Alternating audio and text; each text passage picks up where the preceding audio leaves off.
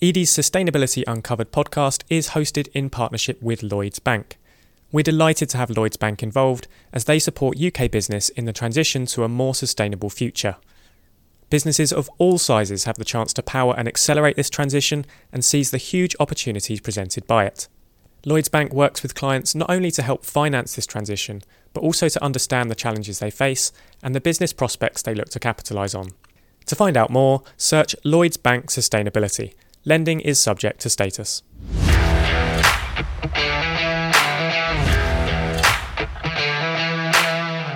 Hello, and welcome to the Edie podcast broadcast in partnership with Lloyds Bank. It's the week ending Friday, 9th of June, and this is Sustainability Uncovered, a show for anyone and everyone working in or passionate about sustainability and climate action. Coming up in today's innovation themed show, We'll be catching up with innovation intelligence platform Springwise, who give us their take on how businesses can work with climate innovators to accelerate change. Remember why you are working with this innovator. It's because they're giving you something that you lack within your own organisation and not to bring them on board and then try and make them work in the way that you work. You know, don't make them sort of adhere to your processes. We'll then hear from venture capital firm Collaborative Fund, who share some of the ways that we can scale up transformative green innovations. The door is opening for transformational technology, for transformational companies to really, really have a massive impact on climate.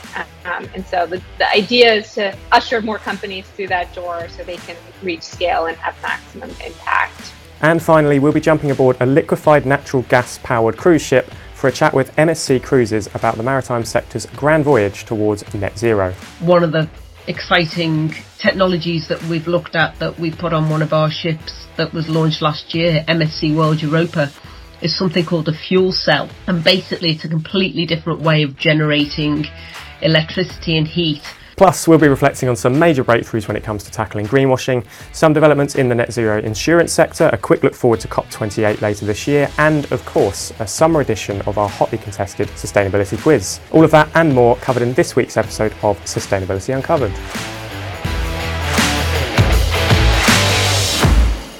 So, yes, hello and welcome along to Sustainability Uncovered. Edie's publisher, Luke Nichols, here, ready to bring you some of the most inspiring and exciting sustainability and climate action stories from across the globe. And if you couldn't already tell, I'm very excited to say that after eight episodes, we are now finally sitting in a room where we have installed some soundproofing here in the studio. Uh, and I'm delighted to be joined here in the, the, recording studio, I guess we can call it now, by the Sustainability Supremes uh, that are Edie's content editor, Matt Mace, deputy editor, Sarah George, and senior conference producer Jade Burnett. Matt, hello. Um, did you get the Supremes reference there, or is that? Uh, no, everyone seems to get new, glossy new job titles, and I'm, I'm still just boring old content editor. Did no one tell you, Matt? No, been left left behind on this uh, episode of Growth. Apparently, promotions all round. Um, apart from that, um, I'm, I'm, very happy for everyone. Truly, good, good. How are you doing? You had a busy week? Yeah, very busy week. Um, I've been I'm not really jet setting, but I was in Geneva for literally 24 hours pretty much um, to go and see P&G. Um, they let journalists into their vault for the first time ever, which is their big kind of hush hush innovation center where they take their kind of um, uh, corporate consumers to explore innovative ways to kind of help consumers become more sustainable. So it's looking at like AI, um, it's looking at kind of smart fridges, um, kind of sensory aspects that tell a consumer when they're out of a product, that type of thing. But with a big lens also on how they are kind of reaching their net zero goal for their products and mm-hmm. services. Um, so got to see that. There's going to be a feature up on the website very soon, and a special podcast episode off the back of it. Sounds right up your street. That great, um, Sarah. Hello. You've Hello. had quite a month yourself, haven't you? I have. It's far less glamorous than Matt. So I spent last week pretty much in bed with COVID. um, and one of the interviews I did for this episode I did while I was sick. So please excuse my nasal tones um, in the first instance. Um, I caught that on my holiday for the year, which was to Valencia in Spain, which was really relaxing. Um, it was a bit of whiplash then to come back and be sick um, and to be working. And I'm not going to lie, my brain's still not completely logged back in. Mm. So Wow. I'm, I'm here to beg for the listeners' forgiveness. Good. Well, ease you back in. It's a relatively stable episode, this one, I, I, I think, I hope. Um, okay, and completing the, the trio, we have our self professed climate activist, Central London cycling trainee, uh, that is Jade Burnett. Jade, welcome back to the podcast. Thank you. It's great to be here. Loving the podcast makeover, the studio. Yeah, yeah, it's looking Yeah, all right, isn't proper it? Had a glow up, yeah. Starting to find It me. looks like the cast of um, 60 Minute Makeover coming here. Laurence Llewelyn-Bowen's giving it a touch. Instantly lost half the audience. Not enough, not enough velvet there for Look that, like is my there? 90s references. Um, on your way in this morning, you look like you'd packed for the whole weekend. And I know these podcasts can take a while to edit, but what's that all about? Um, yeah, I actually haven't packed very appropriately. My bag kind of screams city girl goes to the countryside for a weekend. Um, but yeah, I'm going camping this weekend, which is really lovely. I'm looking forward to it. Although I feel like my woodland eco retreat is somewhat less enchanting now I know it's 10 minutes from the office. Yeah, literally, she was talking me through the route, and I was like, oh, I live like five minutes away from there. Yeah. yeah, we were telling her which pubs did the best pine, best food, worst food. Right, I okay. feel I'm going to unzip my tent in the morning and I just see Matt popping out for a pint Yeah. of milk. That's nice, Milk. nice little camping break. Um, Yeah. good weekend for it, considering how hot it is at the moment as well. Mhm. It's boiling out there. Speaking of hot, Yeah. this isn't a segue into one of No. our interviews. I thought you were bringing me Um, back in. Yeah. But it's that time again where I ask you each to, to fill me in on some of the hottest sustainability stories of the past few weeks. See what I did there. Um, so each of you have hopefully brought a standout story of the moment to enlighten us with in a kind of 30 second excerpt. Matt, let's start with you. You've got your phone out, I'm assuming, because you've got your story loaded up on it. Um, what's your sort of need to know story for this episode of the pod? My need to know story unfortunately doesn't start exactly on a positive tone, but um, there has been some big new um, research uh, published in the journal Science um, this week, or probably last week, if you're depending on when you're listening to it. Um, essentially, a, a massive group of researchers across um, a load of different countries have examined the uh, net zero pledges of the essentially any country that accounts for more than 0.1% of global emissions. Um, the pledges they made, their NDCs as part of the Paris Agreement, which were then updated as part of the Glasgow Climate Pact, they have been analysed and basically 90% of those targets um, fall under a, into a category of little confidence that they will de- be delivered on time or in full and do what they need to do to help reach the uh, the Paris Agreement. And I think it's what's startling about it is that the UK, which itself has an unlawful Mm. net zero target, which has been updated, and we still don't know if that's lawful yet or not, is ranked as one of the better ones. Um, so it's uh, it's not good. They the researchers do recommend though that actually making the target legally binding, like the UK has done, will go some way to kickstarting some of the policies that, that can get us to net zero. So it's not doom and gloom. There is a way to turn it around, but that window's shrinking. Yeah, God. Wow. Um, Friday feeling. Yeah, yeah. Happy Friday, everyone. Yeah, it's got, it's definitely got me thinking about that. COP28, I think we mentioned beforehand, didn't we? It's sort of, I think in the run up to that is quite an important bit of research Yeah, that's and the, conducted. the UAE obviously hosting um, COP28 had one of the worst performing net zero pledges, um, ranked why. by yeah, ranked Yeah. by um, uh, ranked by that study. So lots of work to do. Shrouded in controversy as well, isn't it? Particularly in relation to the whole presidency. Yes. Um, Sultan Al Jaber, chief executive of the Abu Dhabi National Oil Company, who's also the president of COP28. So, what could possibly go wrong? Um, we'll see. Anyway, that's probably another episode for another time. Sarah, your standout story is any more positive? Um, I wouldn't say it's more positive, but it's less existential dread um, and more analytical. Um, it's about a story that I published called um, Why Have So Many Major Players Quit the Net Zero Insurance Alliance? So essentially, we are now up to 25 insurers, more than 25, sorry, leaving this year. Um, alone and literally within the space uh, within the space of a week, Lloyd's of London, AXA, Allianz, Swiss Re, Mapfre, Sompo Holdings left. So Right. these were some of the bigger players that left after some smaller players went um, earlier this year. Um, a bunch of them said that this was to do with antitrust laws in the US that prevent um, companies from collaborating on climate related things. Um, but people who are watching this from the outside think that that might be a little fib to cover up the fact um, that the Republican Party in the US is pushing this anti um, ESG agenda and they're really just trying to pander to that um, agenda. So it's a standout for me um, in that it is a bit of analysis into how this isn't just something that a few politicians are saying and people are ignoring it as crazy talk on t- on Twitter, like the big money is Mm. Um, willing to bow, bow to a bit of that pressure. Yeah, I thought it was a really interesting piece, that one that you sent over, particularly that note um, of the kind of greenwashing accusations in the finance industry, which have prompted that pivot from green euphoria to green fear, I think you noted. Um, some firms now in the finance industry seemingly more reluctant to Mm, mhm. fund green companies and assets due to these greenwashing There was concerns. all that hype at COP, at COP um, 26, and now it seems like there's a really pivotal moment. Yeah, balance certainly isn't right right now. Okay, so two slightly negative stories to bring the tone down. Um, more on greenwashing in a bit as, as well, though. Um, but Jade, hoping you can kind of save us here, bring us a bit of a Mhm. positive addition to I'm actually a rare sunshine today. So my story is Co-op's restoration partnership with RSPB. So as part of their 10-point climate action plan, they're going to support the restoration of upland peatland habitats equivalent to 400 football pitches. Um, so it's worth noting that Co-op will not count these carbon removals uh, towards their own carbon targets, and instead there will be an extra additional benefit. Mm. Also, speaking about football pitches, shout out to Leyton Orient for their motion to League One. Right. Wow, I can't believe you were the one that brought up uh, football. Uh, Sports. I will. I will say though, like 400 football pitches sounds massive, but I've never got this way of communicating. Like, it's like when people say um, it's equivalent of taking like X amount of cars off the road. That I can visualize. I can't picture 400 football pitches next to each other. I don't. I don't have a scope of how big that is. Yeah. It's. I know it's big. The stats are incredible when they use football pitches. I think in terms of deforestation, I'm bringing us back out down on the Yeah. negative now. but the amount of football pitches that are lost almost like every minute or something. Yeah. I remember some stat Yeah. that made me think, well, wait a minute, in like Well, 60 technically, the football pitches are made because there's now space for them. But If yeah. a football pitch isn't, if a football pitch isn't doing it for you, Rachel Kyte actually said in her speech at our event earlier this year that deforestation to date, historically, all of it, size of India. Yeah. See, I, I, I don't really know how big India is, but I've seen it on a map, so yeah, I I'm can, I can picture that one. Right, let's let's move on from that. Thanks for bringing me up to speed uh, on all of that. I, I mentioned that we're going to be touching on greenwashing a bit more in this episode, and I, I think actually we'll do that right now because the topic's come up in nearly every episode of Sustainability Uncovered so far, and I think this week it's only right that we give it its own little segment because um, Sarah, a lot's gone on in the world of greenwashing, if there is such a world, in the last few weeks with new guidance coming out and adverts being banned left, right, and centre. So.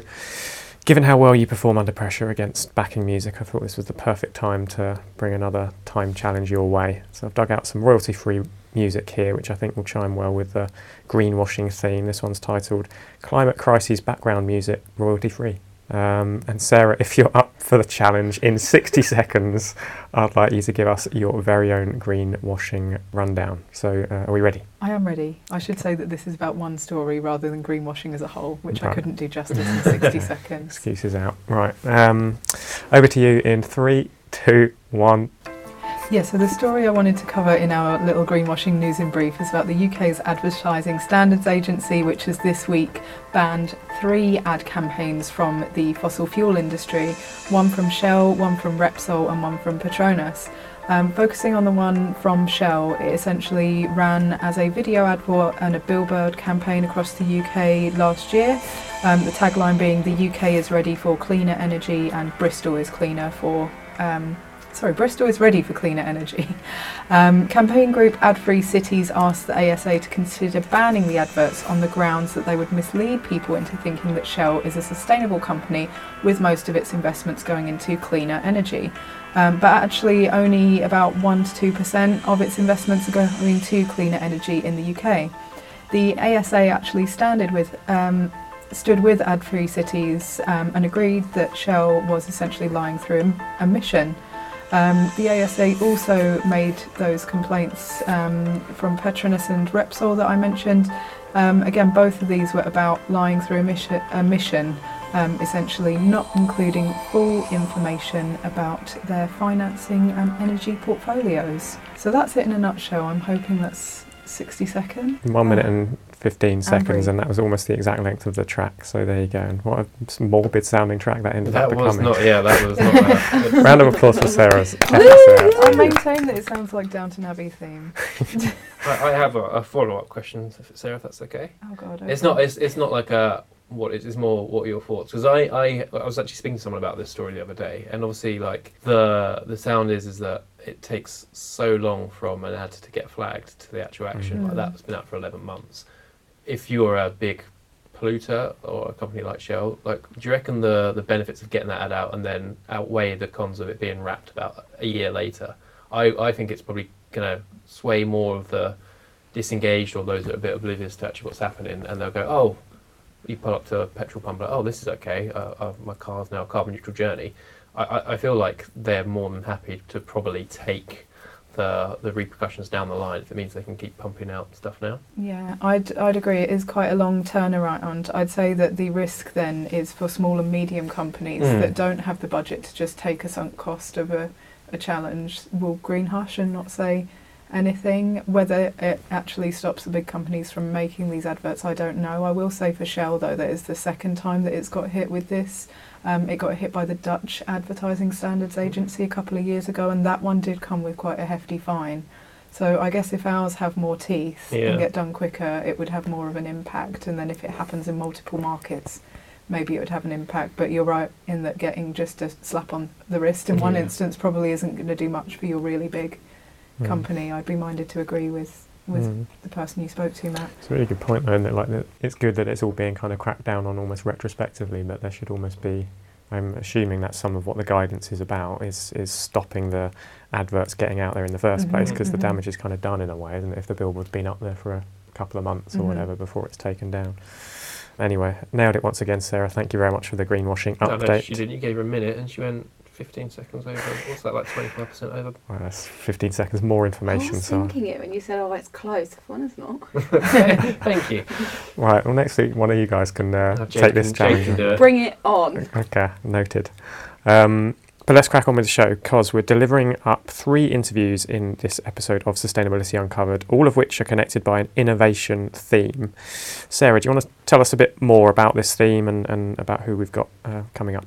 Yeah, sure. So essentially, um, very kindly, uh, Luke and other senior colleagues at Edie me to pull together a, po- a podcast on green innovation, and I was like, wow, that's very unhelpful, absolutely broad topic, all manner of ways it could go, all manner of people we could um, speak to, but equally, it's such an important topic. Um, I was actually speaking to a chief sustainability officer the other day, and I really liked his theory. He essentially mentioned that innovation for the industrial revolution got us into the climate crisis, so we now need to innovate our way um, out of it. So, a crucial part of, of this jigsaw puzzle.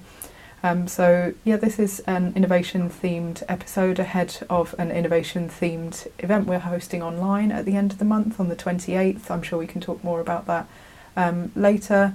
Um, I'm delivering two of our interviews today with an innovation platform, so essentially a veritable encyclopedia of green innovations that is Springwise, um, and with Venture Capital Fund, Collaborative Fund. Um, Matt's delivering our third and final interview with MSC, um, who have some really interesting innovations in the way of low carbon cruises. Hmm. Okay, uh, let's go in that order then. So we'll start with Springwise. I we haven't featured this, these guys on the podcast before. He's Edie's innovation content partner, it's worth noting. So here's Sarah's chat with Angela Everett, who's the content director of Springwise, in full. Yes, so I am recording the next part of this podcast um, from the glitz and glamour of um, my home. As you can probably tell from my voice, this is because I am down with COVID at the moment. Um, but in any case, we power on, uh, and I think we'd be remiss to run a special edition um, on green innovation and clean tech without our innovation partner, Springwise. So I'm happy to have on the line with me today Angela, who is the content director at Springwise. Angela, thank you so much for your time. How are you doing? Hello, I'm doing well, and um, I'm sad to hear that you've got COVID. So um, no, thank you for having me on this. It's it's a great pleasure to he- to be here. No, thank you. Thank you so much for coming on. And obviously, Edie and Springwise have been partners now for a couple of years. It's totally f- flown by. Um, but for those who are listening, Angela, and might not be super familiar with Springwise, could we have a quick quick introduction? Of course, yeah. So Springwise is the leading global publisher of innovations that are making sustainable and positive change. Um, so we publish three new stories every weekday about early to mid mid stage startups, and that's sourced from around the world. And our audience comprises investors, senior business leaders, educators, thought leaders, basically anyone who is curious about innovation and ideas. um, that fall under the umbrella broadly of sustainability. So, um, our editorial framework covers um, climate change mitigation, biodiversity loss, um, food security, basically anything. We're, we're very much in lockstep with uh, the goals of, of the UN SDGs um, and the the goals of the, the the Paris Climate Agreement as well. So yeah, we're, we're very kind of we're we're close to Edie. You know, we're we're kind of very um, happy bedfellows. Um, but uh, yeah, yeah, that's that's Springwise in a nutshell. Got it. And yeah, I remember looking at Springwise when we first partnered and thinking, oh my God, this will be so useful because Edie comes at this from the sort of other end of the scale, whereas you guys are looking at startups and scale ups. Um, we traditionally work with the sustainability and energy teams um, at businesses, and something that I've seen um, on that on that from that viewpoint um, is more larger businesses looking to work with um, with startups to meet their enhanced sustainability goals. And I wonder, Angela, whether that's something you've seen from the case studies in in your catalogue from the other side of things. It is, it is, and I mean, big business, um, as you'll you know you'll be well aware, Sarah. Big businesses always look to smaller businesses, startups. Um, to innovate, you know, to to to grow, you know, to plug gaps, um, whether that be, you know, to diversify a product stream. Um, but more pressingly at the moment, I think there is a real sense of urgency in big business that they they need to meet sustainability goals. They need to look to their energy efficiency. They need to, you know, they they I mean they're trying to be good corporate citizens and and and become net zero and you know their big business just doesn't have the they're not nimble enough you know through size and and sort of structure to be able to to push forward quickly enough. And so they are looking to to innovators to founders who are really pushing the envelope um, to to plug their own gaps. And and I think more so than sort of outright acquisition these days, what we're seeing is partnership and and you know yes, some some partnerships, you know, are kind of in danger of of being labelled as greenwashing on the part of big business. However, we we do see some meaningful partnerships coming through. Um, I mean, green innovation, you know, it's a broad church. Um, but let me, um, why don't I give you some examples of the most recent, actually, some really nice uh, partnership examples that we've spotted uh, and are up on our site, um, you know, from the last couple of weeks. So solar panels, not new, obviously, um, but a concept called active buildings um, that uses perovskite. I hope I'm saying that correctly. Uh, perovskite solar cell technology is really pushing boundaries and um, it's been successfully demonstrated um, on two buildings at Swansea University for several years now. But more recently, the university has signed up to a three year research collaboration with Tata Steel um, and so what that will do is to develop this solar roofing technology and these these special panels, which are going to be greener, lighter, cheaper, more flexible. And the really cool thing about this technology is that it's painted directly onto buildings, onto steel buildings.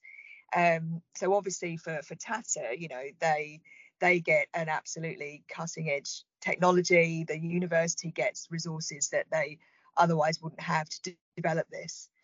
Um, a bit of a different example. Just this week, uh, KPMG was the latest of the big four to announce a partnership with a startup called Circulor. Um, they're also working with Deloitte, um, but this is a it's a digital passport basically um, based on blockchain, and what it offers is absolute full visibility on the supply chain. You know, so for if you think about big business their their supply chains you know those those value chains are so complex you know often they're, they're not even sure you know they don't even have full visibility because you know they've acquired a business that has its own set of suppliers you know and, and down the chain it goes. Um, but this really allows for kind of absolute transparency around raw materials specifically. Um, this is why kpmg is interested because it allows for um, full visibility on, on raw materials that go into lithium batteries. And so this is going to help, you know, the, the big businesses that KPMG, KPMG advise to, to be able to confidently say yes, you know, we are sustainable throughout our supply chain. Um, something else, I mean, a, a sector that really is leveraging partnerships to great effect is food and beverage, um, particularly around reusable packaging, alternative to plastics. Um, and this next example is an absolute favourite of mine because I'm so uh, at the moment. If I don't know, something feels super zeitgeisty sometimes, doesn't it? And seaweed is absolutely one of those things right now. Um, so one of my favourites that we've we spotted a while back, but we've we've sort of revisited because um, they've just announced a great partnership is uh, a US startup called Loliware, and they produce um, straws and um, eating utensils out of seaweed, and they're fully compostable. So you know, completely kind of doing away with single-use plastic. Um, and they've just announced a partnership with a big restaurant chain in the US called Jose Andres. Um, so yeah, I mean, just just three like again a sort of very kind of quick gallop through three very different examples, but um, I think it just shows the kind of the sort of promise that's out there in terms of you know working together, but also I think this big business just realizes the urgency of what needs to be done. I, I don't know if that's your sense too, Sarah. I mean, from my position, of course, we're going to say that that we do. Um, we've been seeing massive growth, for example, in the race to zero, um, in the science-based targets initiative, huge interest in the new science-based targets for nature. Um, so from the businesses that read read us, of course, we're we're seeing that. Um, and Angela, listening to listening to you, I think our brains must work quite similar. I'm also a catalogue of these sustainability case studies. Um, I wanted to come back to something you mentioned, though. This is all super positive, but obviously, not every partnership is truly meaningful. As you mentioned, some rightly get called out for greenwashing, some wrongly get called out. Um, we've seen a lot of partnerships get off the ground on a trial basis and then maybe fizzle out. So, what would your advice be, Angela, for people that are listening in sustainability teams at businesses wanting to not do that, to have a meaningful relationship with with an innovator that's that's long term and that makes a real world impact?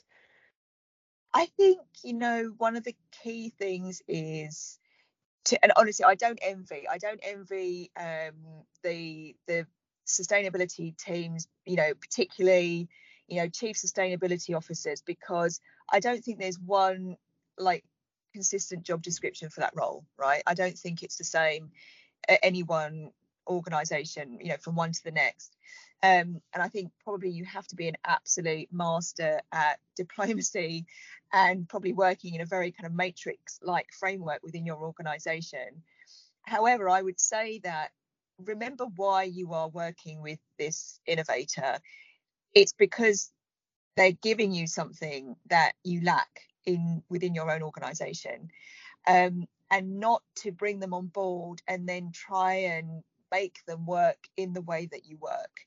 Um, you know, don't make them sort of adhere to your processes or, you know, kind of suddenly become part of your culture because that's when suddenly, you know, they just become part of your incumbent sort of legacy business. Um, so that's the main thing, really. And, I, have seen this firsthand, you know, working at, at other organizations um, that have brought very innovative startups on board um, you know, and these are these have been media organisations, so slightly different. However, I think the the sort of principle remains the same. That you know, if you try and suddenly mould, you know, this kind of very dynamic, probably group of people to to your own thinking and ways of working, then that completely defeats the object. You know, you absolutely lose that magic that you're bringing on board for a reason. Um, and just really, you know, again, another way to to make sure you're relationships are meaningful is to truly understand the startup mindset you know before you embark on you know any given relationships be out be out you know events be be out at you know or or you know have an accelerated program where you're kind of meeting a lot of you know um, startups and getting to really understand them and what makes them tick because you know it can be a very um, productive symbiotic relationship actually because I think on the flip side, for startups, having a mentor um, in the form of a, a, kind of senior person at a bigger business or or something, you know, that objective pair of eyes, you know, to challenge and ask questions is hugely beneficial and can help get structure around a thing you know in terms of you know are the finances right? You know are you are you solid? Um so i think you know it can be a very fruitful two-way street if if you do it if you do it well. Yeah completely understood and i'm i'm glad to see about that two-way street thing. You mentioned at the beginning of this talk angela that the collaboration used to be more about acquisitions now there's all these new kinds of collaborations like the accelerators you mentioned so fingers crossed we are on on the edge of change in that way. Absolutely and you know what the accelerator idea again it's not new but again this is another thing that suddenly you know is on our radar a lot more at springwise. Um, and we're actually you know we're, we're sort of being asked because of the nature of what we do around spotting um, you know innovative startups at their very early stages we're kind of um, sort of beginning to to help bigger companies you know with that kind of just sort of research really. I mean because it's there are so many people out there doing brilliant things. You know I, i'm sure if you're just embarking on this as a you know someone who's been tasked with starting an accelerator program it might seem quite daunting. But honestly it's just the it's a really great way of again i mean i'm sort of repeating myself but making the point that it's mutually beneficial. Um, because one of the key challenges for these very small, you know, businesses that are scaling up is money. You know, it's you know, it's it's kind of the bold truth of it, but financing these projects is a massive issue. And so, you know, they they have to turn to either, you know, obviously financial institutions, but often the big banks won't look at small businesses. They're too small. you know, so um yeah, working in a kind of accelerator environment with bigger businesses it's really fruitful completely understand that and angela i love how we could have spent this time going over the challenges of these collaborations but sorry listening to you um, i feel like there's so much passion and so much energy and so much opportunity there so thank you so much for bringing that to this episode of the podcast happy to do so Yes, thank you very much to Angela Everett and to Springwise there. Right, Sarah, let's keep things rolling. So, who do we speak to next for this innovation special? Yeah, so my next interview for this one, and I should mention that the one you've just heard, if you couldn't tell already, was when I had COVID. This one was from my heady pre COVID days, um, and it's with Collaborative Fund, who are a US based venture capital um, fund, and their focus is on green innovation. Um, but as we'll discover in this interview, they don't focus on a lot of the traditional clean tech in the energy transition. They're much more focused on um, material innovation, behaviour change, and systems change rather than the energy um, aspect. So, really, really nice to hear from that perspective. We speak to a lot of big businesses, but not a lot of maybe venture capitalists. So, a look behind the world of VC was really interesting. Mm, okay, so uh, let's hear it. And here's Sarah's chat with Sophie Bakalar, who's a partner at venture capital firm Collaborative Fund, in full. Yes, so as we've just discussed in the studio, sustainability innovation is a really broad topic, and there's so many great people we could have interviewed for this podcast. Um, but I think a really important and sometimes overlooked part of sustainability innovation is exactly how to properly fund it to scale it up. And with that in mind, I am so happy to have Sophie from Collaborative Fund on the line with me today. That's Sophie Bakalar, who is their partner and head of climate. So, Sophie, thank you so much for your time. Thank you so much for having me. Really excited to chat more about uh, finance and sustainability and yeah, investing in innovation. Great, and thank you for dialing in, especially with the with the time difference. I understand you're based in New York. Yes, that's right. Um, and always always happy to chat and um, dial in anytime.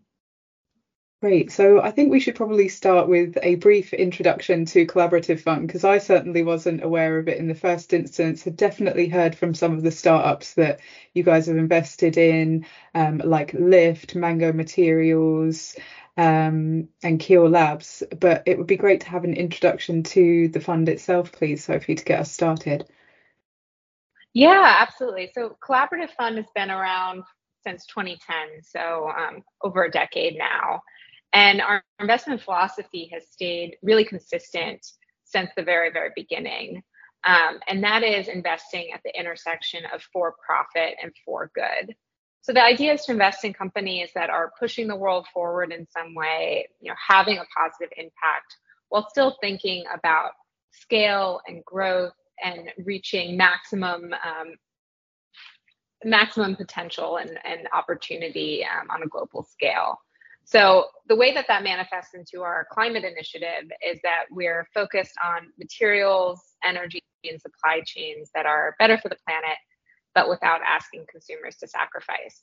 And I do think that's a really critical point because there are certainly lots of really wonderful impact focused funds who are, are, are really oriented around pure impact and, and climate um, from that angle. And then, of course, there's a very healthy ecosystem in venture capital of uh, for profit only or for profit first funds. Uh, but what we do at Collaborative is, I think, quite unique in that we think of those two concepts in tandem or in parallel. So, for profit and for good in equal measure, not one um, more important than the other. Got it. And when we look at the VC landscape, there's definitely a lot of different approaches from different funds. So, what exactly do Collab Fund invest in in terms of what types of sustainability categories are you looking at, um, and what stage or or size are the startups that you look at? I know that some look at really early stage, and some some look at ones that are almost on that scale up side of things. Yeah, this is another thing that's pretty unique about Collaborative Fund because we actually invest across the whole capital stack. Um, we started as a seed stage, more traditional uh, venture capital fund, but at this stage, you know, over a decade later, we have vehicles that invest all the way from super super early, like you know pre pre seed, um, all the way to growth companies. Um, and within climate, we we actually have two dedicated climate vehicles. One's called Shared Future Fund, um, and that's a fund that's focused on that really, really early stage, you know, companies just forming or maybe not even um, fully formed just yet. And that fund provides what we call catalytic capital to climate companies across all types of sectors within climate. So it's, it's a very broad, um, broad focus. Um, again, just very early, early stage and it's primarily programmatic. Uh, we partner with a lot of accelerators like Activate and Airminers and Y Combinator to write 100K checks into about 100 climate companies per year. And there are a lot of reasons why we do this, um, but one of those is and to sort of catalyze the whole climate ecosystem and just lift up climate companies um, across all different types of technologies and, and sectors. And then on almost the other end of the spectrum, we have our later stage climate fund called Collab SOS. And that's a $250 million fund that we launched early last year. Um, that fund generally invests more in like Series B or Series A rounds, um, sometimes even Series C. So, so not all the way at the other end of the spectrum, but definitely much later. And that fund is primarily focused on materials, energy, and supply chains. So basically, the way you can think about that is we are reimagining supply chains kind of from the ground up um, away from fossil fuels. So all the materials we use in our everyday lives um, and the supply chains that are, are used to propel them, we're rethinking those um, with newer innovations that, that are better for the planet. Got it. And I wanted to touch on that material piece because so often when I see about VC, it's investment in low carbon energy technology. Like we've all seen the headlines about Bill Gates and, and nuclear and about VC for uh, crazy next gen renewables. But as you mentioned, Collaborative Fund has such an interest in alternative sustainable materials um, and in supply chain for materials and products as as well. So how come there is such an interest on the materials side of thing compared to maybe some other VCs? Yeah, I mean that's precisely why, or at least one of the reasons. Obviously, those initiatives are incredibly important, um, the ones that you referenced, but we feel not nearly enough capital or focus has gone towards alternative materials. You know, I think it's less than 13% of investment dollars since 2010 went towards things like materials or manufacturing and supply chains. You know even though those sectors actually contribute over 60% of greenhouse gas emissions it's incredibly impactful. Um, and it's a space where we feel we can have a really meaningful impact because there aren't as many investors who are who are as focused on these categories. And then of course it's an area where we see tremendous opportunity. You know we're talking about trillions and trillions of dollars of supply chains that need to be rebuilt. You know, just think about what it takes to remake everything we consume, everything we we we wear, we eat. You know, the materials that we use to make our buildings, um, just everything being remade away from fossil fuels. That's that's a massive and exciting undertaking, and one that we are excited to be at the forefront of. We're seeing a lot of really great leaps in technology happening on the new material side, and it's um, opened up a lot of really breakthrough technology and um, uh, a lot of really exciting new companies are emerging in this environment. So it's it's a space we get really excited about. Great. Now, this wasn't on the questions list, but I was going to lead on from that. Do you have a material that you could maybe give a really quick case study of and say that and give a flavour of the sort of materials that you guys are investing in? Well, I'm certainly not allowed to give a favorite. I think I would get in trouble for that. But there are a lot of really cool um, new materials emerging right now. I'll, I'll, give a couple examples of companies we've invested in. Um, there's a company called Natural Fiber Welding that is making 100% plant based alternatives to all sorts of materials, but um, most notably to start alternatives to leather. So replacing leather in, you know, apparel and, and automobiles and all, all, all sorts of um, products across different sectors. Um, and then on the, you know, on a, in, a, in a very different um, space, we invest in a company called Brimstone Energy that's making carbon negative cement. So you have, you know, apparel and automobiles being innovated, and then you also have the buildings that we um, are constructing being innovated. So it, I think it shows sort of the breadth of what we need to accomplish by investing in, in alternatives to historically fossil fossil based um, uh, materials. Great, thank you for those examples. Yeah, the leather alternatives is definitely one that people definitely keep an eye on and debate regularly on my LinkedIn feed. Maybe it's just me, um, but it seems super interesting. Mine too. Great. So we've talked a lot about what you guys are investing in, and I wanted to come back to like governance and how to run a VC for for a bit. I was interested to see that the fund recently assembled its own sustainability board, um, not only with people internally, but with senior sustainability professionals at external um, companies. Um, it'd be great to hear a little bit more about that and how that helps to steer the fund's approach.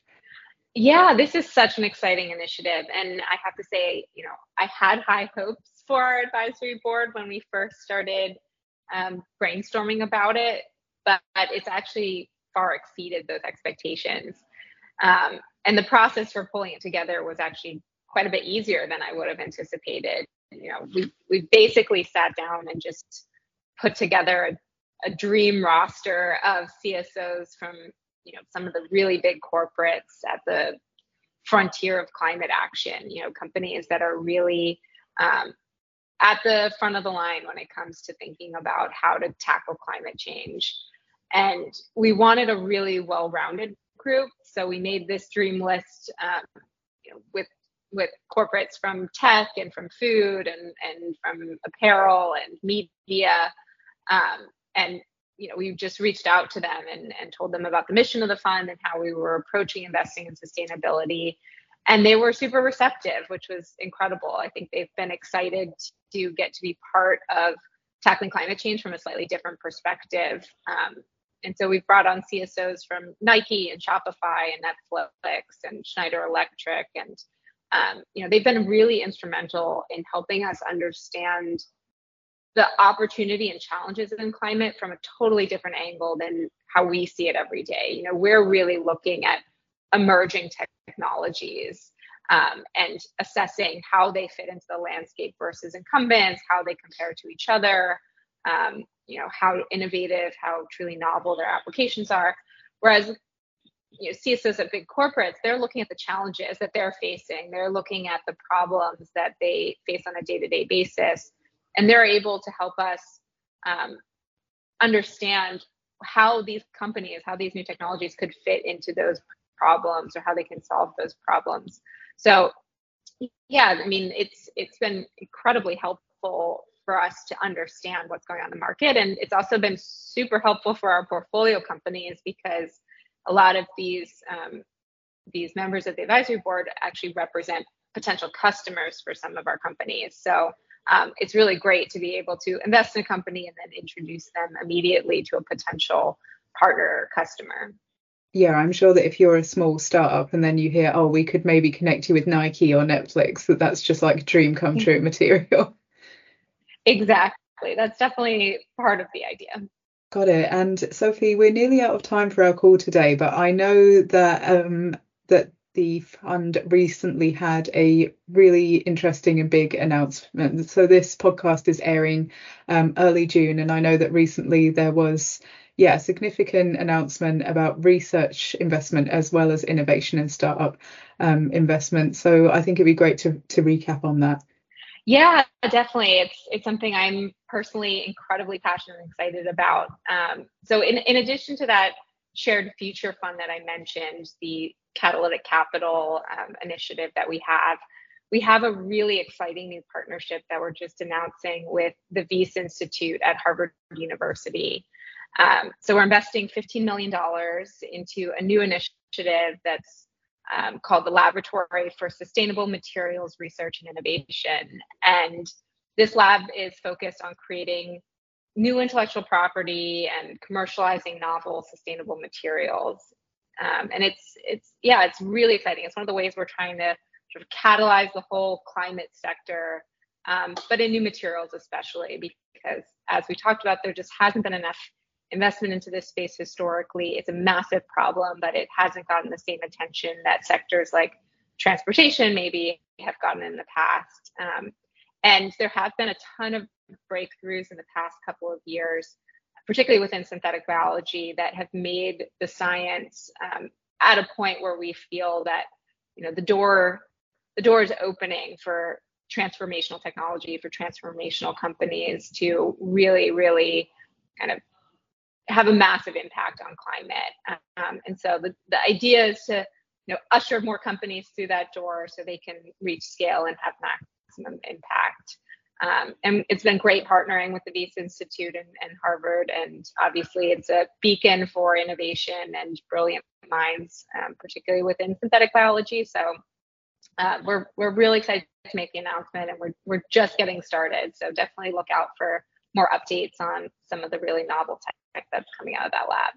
I definitely will. And massive congratulations on that and good luck with the work um, to come. So I'll keep an eye out for that. But for today, Sophie, I think we're just about out of time for our podcast section. So thank you very much for popping popping on the podcast. Thanks for having me. Anytime. Yes, thank you to Sophie. Really exciting to hear about just how much is happening now in the in this climate innovation space. Okay, so we've covered a lot of ground in the last half an hour or so. Uh, there's plenty more ground still to cover in this episode, so I think it's a good time to take a break. Please don't go anywhere because when we return, Matt's going to be talking to us about his favourite pastime, sustainable cruises, uh, and Sarah's going to be setting us up for a sustainable summer with a special themed quiz. See you in a sec.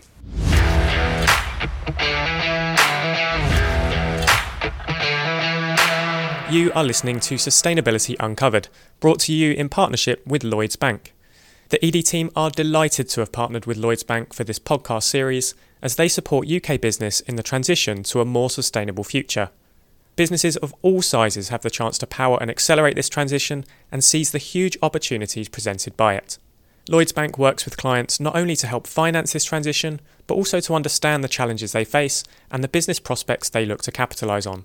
To find out more, search Lloyds Bank Sustainability. Lending is subject to status.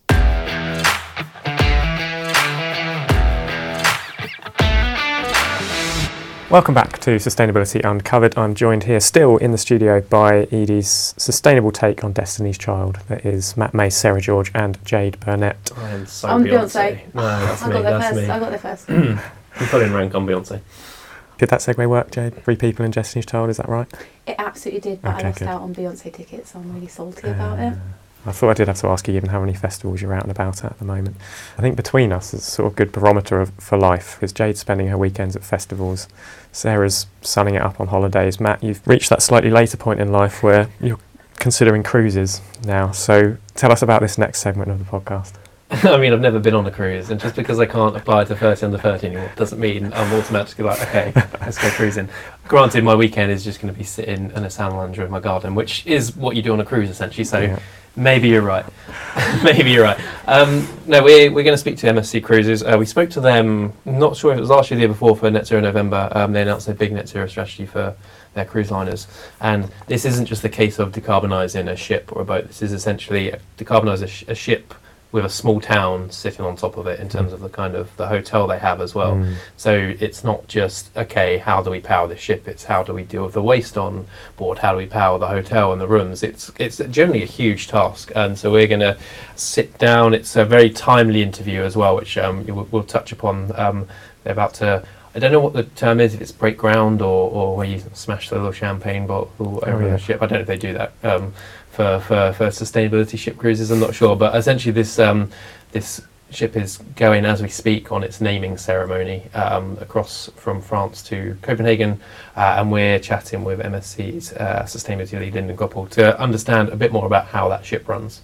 Well, let's get straight into it then. So here's Matt's chat with MSC Cruises Sustainability Director Linden Coppell in full.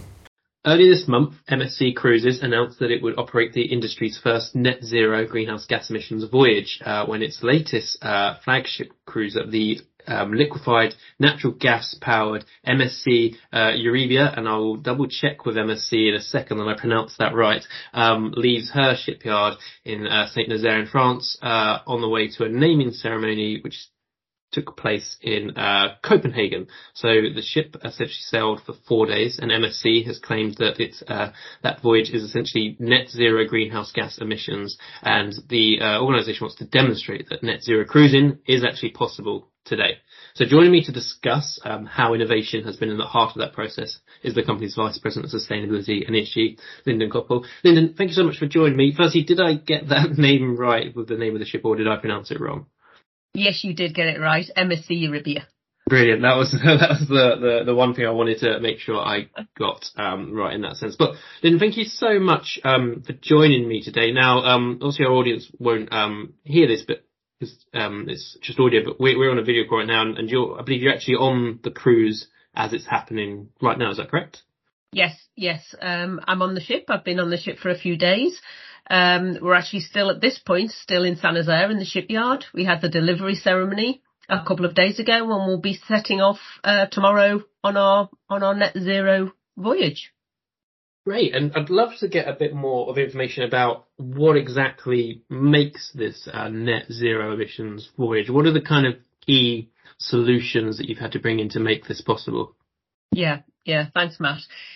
Yeah, I mean, our, you know, we have a target of, of net zero emissions 2050 and there's lots of, uh, potential innovations that we can adopt to try and get to that point for our entire fleet.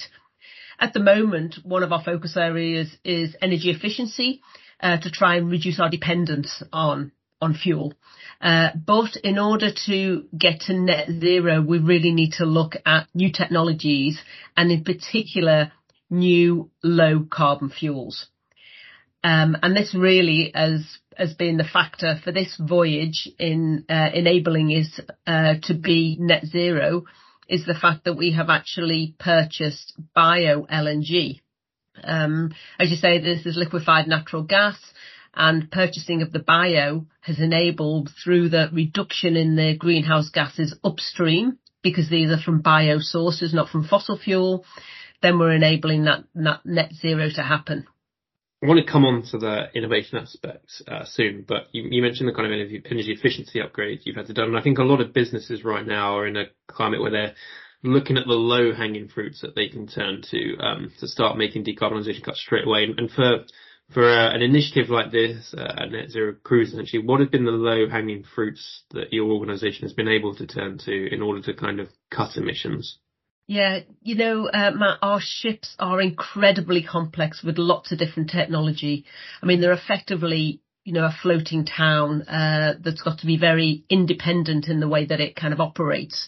So there's lots of opportunity on board to look at the operational efficiency of all those technologies and how they can most effectively work together.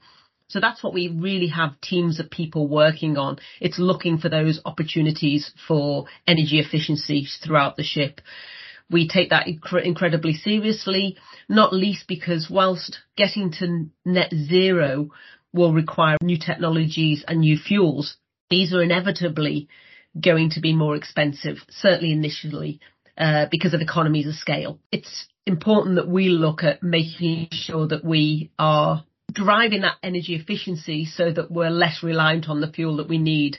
And the other factors, not just the commercial aspects, but also uh, very much a physical uh, or logistical issue is that a lot of these newer fuels, new fuels, new low carbon fuels may well have to have a greater storage volume because they don't have the same efficiency per unit volume than your conventional fuels have.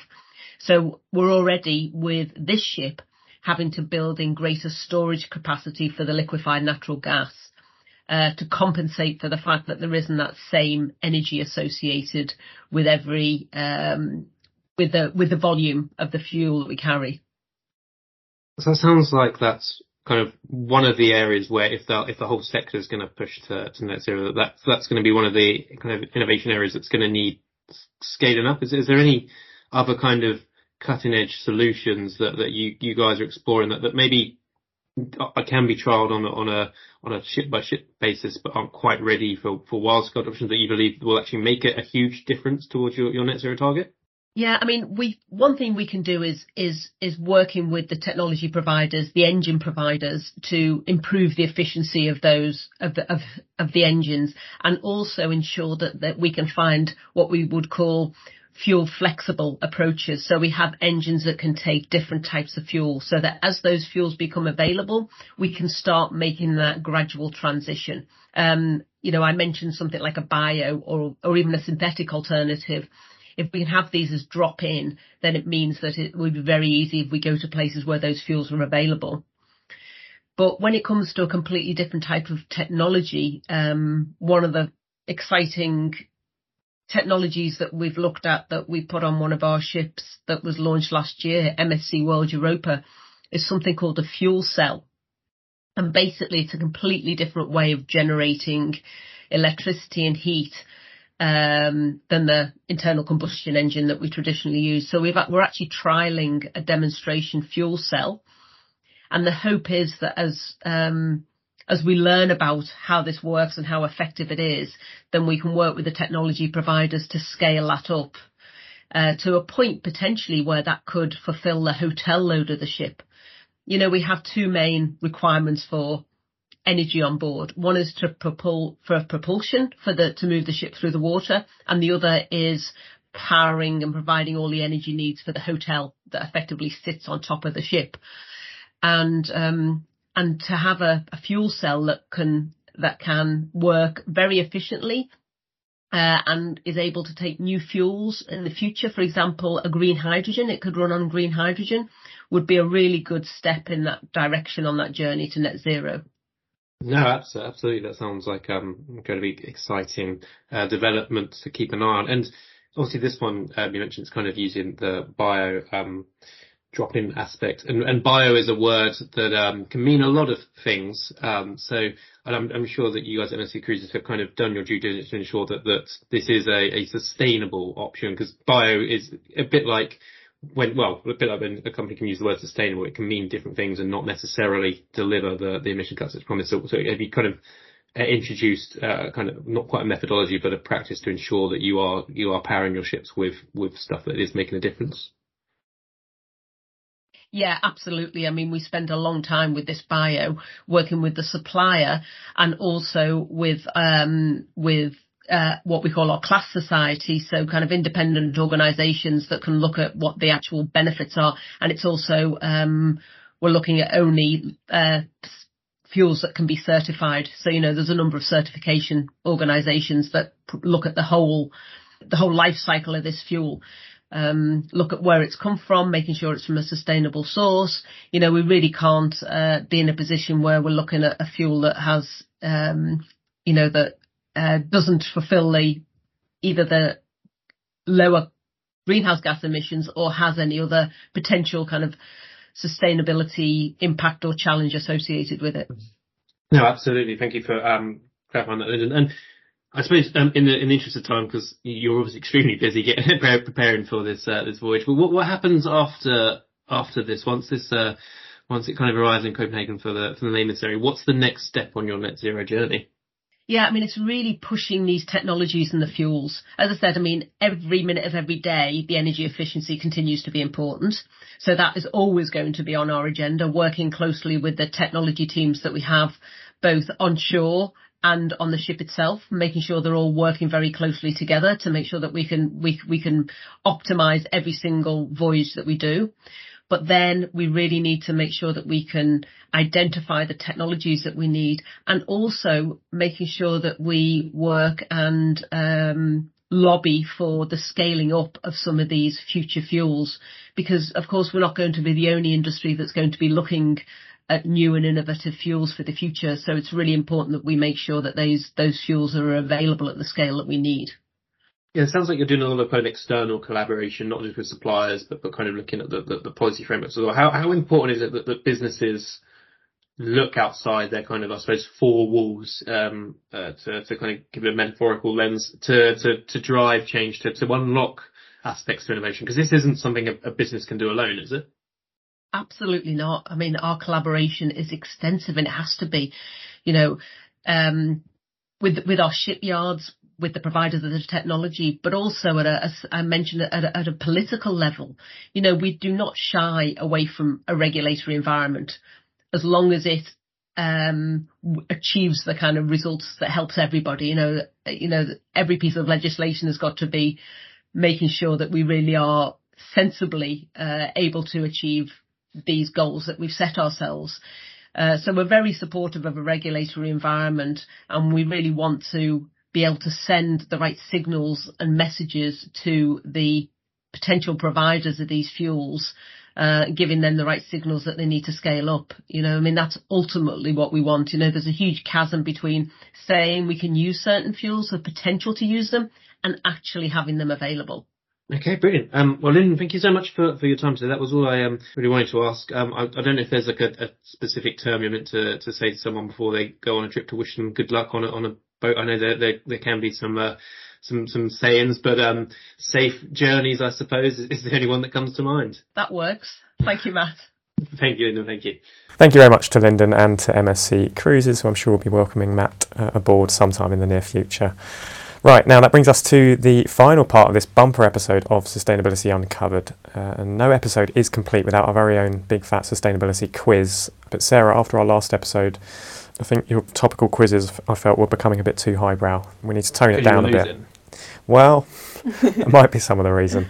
Um, so hopefully something a bit easier. What have you got for us this week? Yeah, so it's a summer themed um, okay. quiz. So we've already done cruises, so I'm going to be doing festivals, hotels, and barbecues to get us all in the in the summer vibes. Okay, we can do this. So uh, Matt and Jade, notepads at the ready. Got yep. my big red pen.